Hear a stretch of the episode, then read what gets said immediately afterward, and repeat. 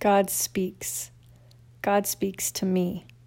This is such a profound and life altering truth, yet most of my life I have struggled to believe this and to rest in its truth. God speaks to me. Throughout the years, there has been so much pain and so much disappointment wrapped up in this one truth God speaks to me. In reality, I have said over and over again across the decades God doesn't speak to me. I can't hear from God. I wish I could convey the pain and the disappointment behind those two statements and many others like them that I have believed and uttered countless times. I have spent so much time and energy striving to hear from God. I have shed so many tears comparing my journey with God to other people's journeys. And I have allowed myself to be filled with so much disappointment because I wanted God to speak to me the way He spoke to other people. I wish that I could say that my journey with God, and specifically my journey to hear from God and to discover God the Father's heart of love for me, was easy. But that is the farthest thing from the truth. If I have said it once, I've said it hundreds of times through many tears and much despair God, why does this have to be so hard? The truth is, it's so hard because there is a battle. Lana Vawser says, There is an incredible battle that takes place over our journey to hear from God because the enemy wants to hinder you and keep you from the place of deep intimacy with Jesus. The battle over my journey to hear from God, to trust Him, and to walk with Him has been intense, to say the least. There is most assuredly an enemy who wants to keep me to keep us away from God and all that God has for us. Jesus said in John 10:10, 10, 10, "The thief comes only to steal, kill and destroy. I have come that they may have life and have it to the full." According to the Bible, there is an enemy on earth to wreak havoc in our lives, to steal, kill and destroy us and what he, we have with God. He was present with Adam and Eve in the Garden of Eden, where the first two human beings had perfect fellowship with God. They walked with God in the garden and spoke with Him in ways I have only dreamed of. Yet the enemy of our souls stole what they had with God by deceiving them, by twisting what God said, and by convincing them that God could not be trusted and that He was holding something back from them. It's not necessary to put too much emphasis on our enemy, but it is important to acknowledge the truth that we have an enemy and to understand how he works so that we can overcome him. To assume he doesn't exist or that he's not concerned with us or bent on our destruction is one of his greatest schemes. The following quote has been around in one form or another for centuries and has even been used in several popular films.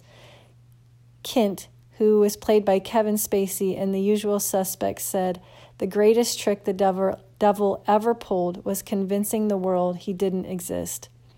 I have seen the enemy at work in my own life to wreak havoc, to not only destroy me, but also to destroy what God, what I have with God.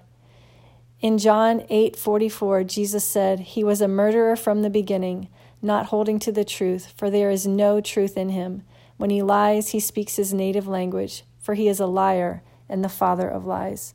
For decades, I have unknowingly listened to and believed the lies of the enemy rather than listening to and believing the truth of God's word.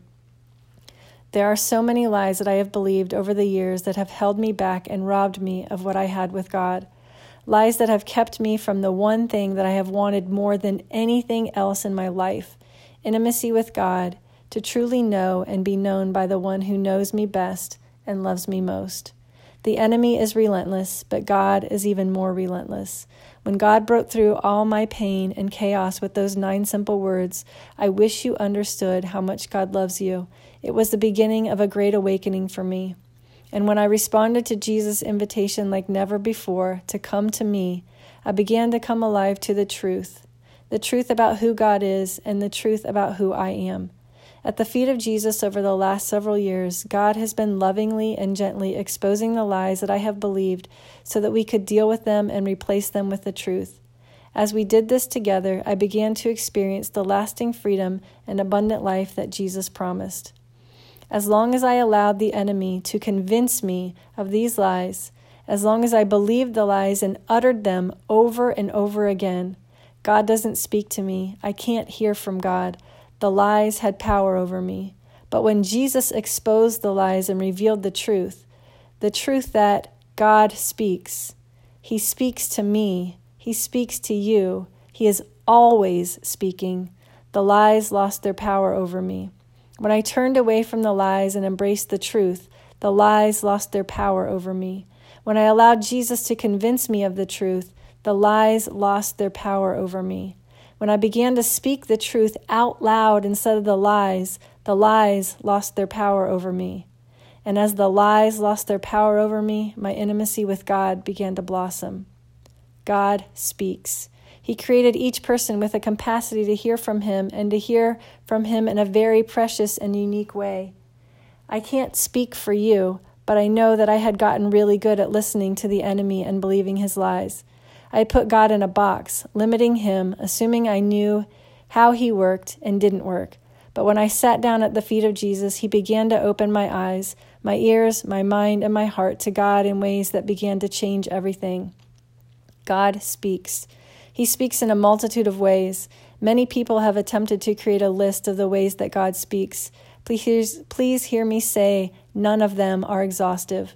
I offer to you this list from Lana Vawser's book, The Prophetic Voice of God, to help open your mind to the many and creative ways that God speaks.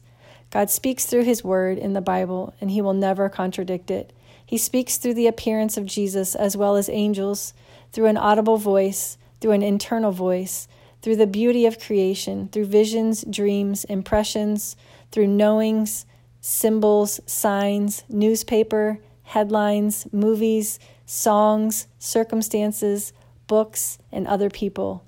God speaks. He speaks to me. He speaks to you.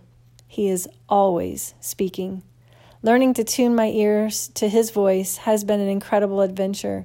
Learning to give Him space to speak instead of me doing all the talking has been challenging, but I long to hear Him speak. His words are truth and they are life to me.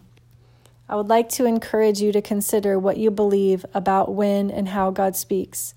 Ask God to expose any lies that the enemy has convinced you of. As God reveals the lies, write them down and turn away from them. Ask God to convince you of the truth and to enable you to hear his voice so that you may experience his Father's heart of love for you. I invite you to listen to this song by Kari Jobe entitled Speak to Me and allow it to be your prayer. I invite you to pray this prayer with me. Dear God, I want to understand how much you love me. I want to hear you say you love me. I want to hear your voice and to know your voice. If there is a battle being waged over my ability to hear from you, I ask you to fight for me. Please search my heart and expose any lies that I have believed about when and how you speak. Today, by your grace, I turn from all the lies that I have believed and I turn to you and to the truth that you love me and the truth that you speak to me. I ask you to quiet all the noise and all the distractions that compete with my ability to hear with you. Open my eyes to see you, open my ears to hear you, open my mind to understand you, open my heart to receive you and to believe that you love me, to believe that you are speaking to me. I want to hear from you. O oh Lord, speak to me. I'm listening.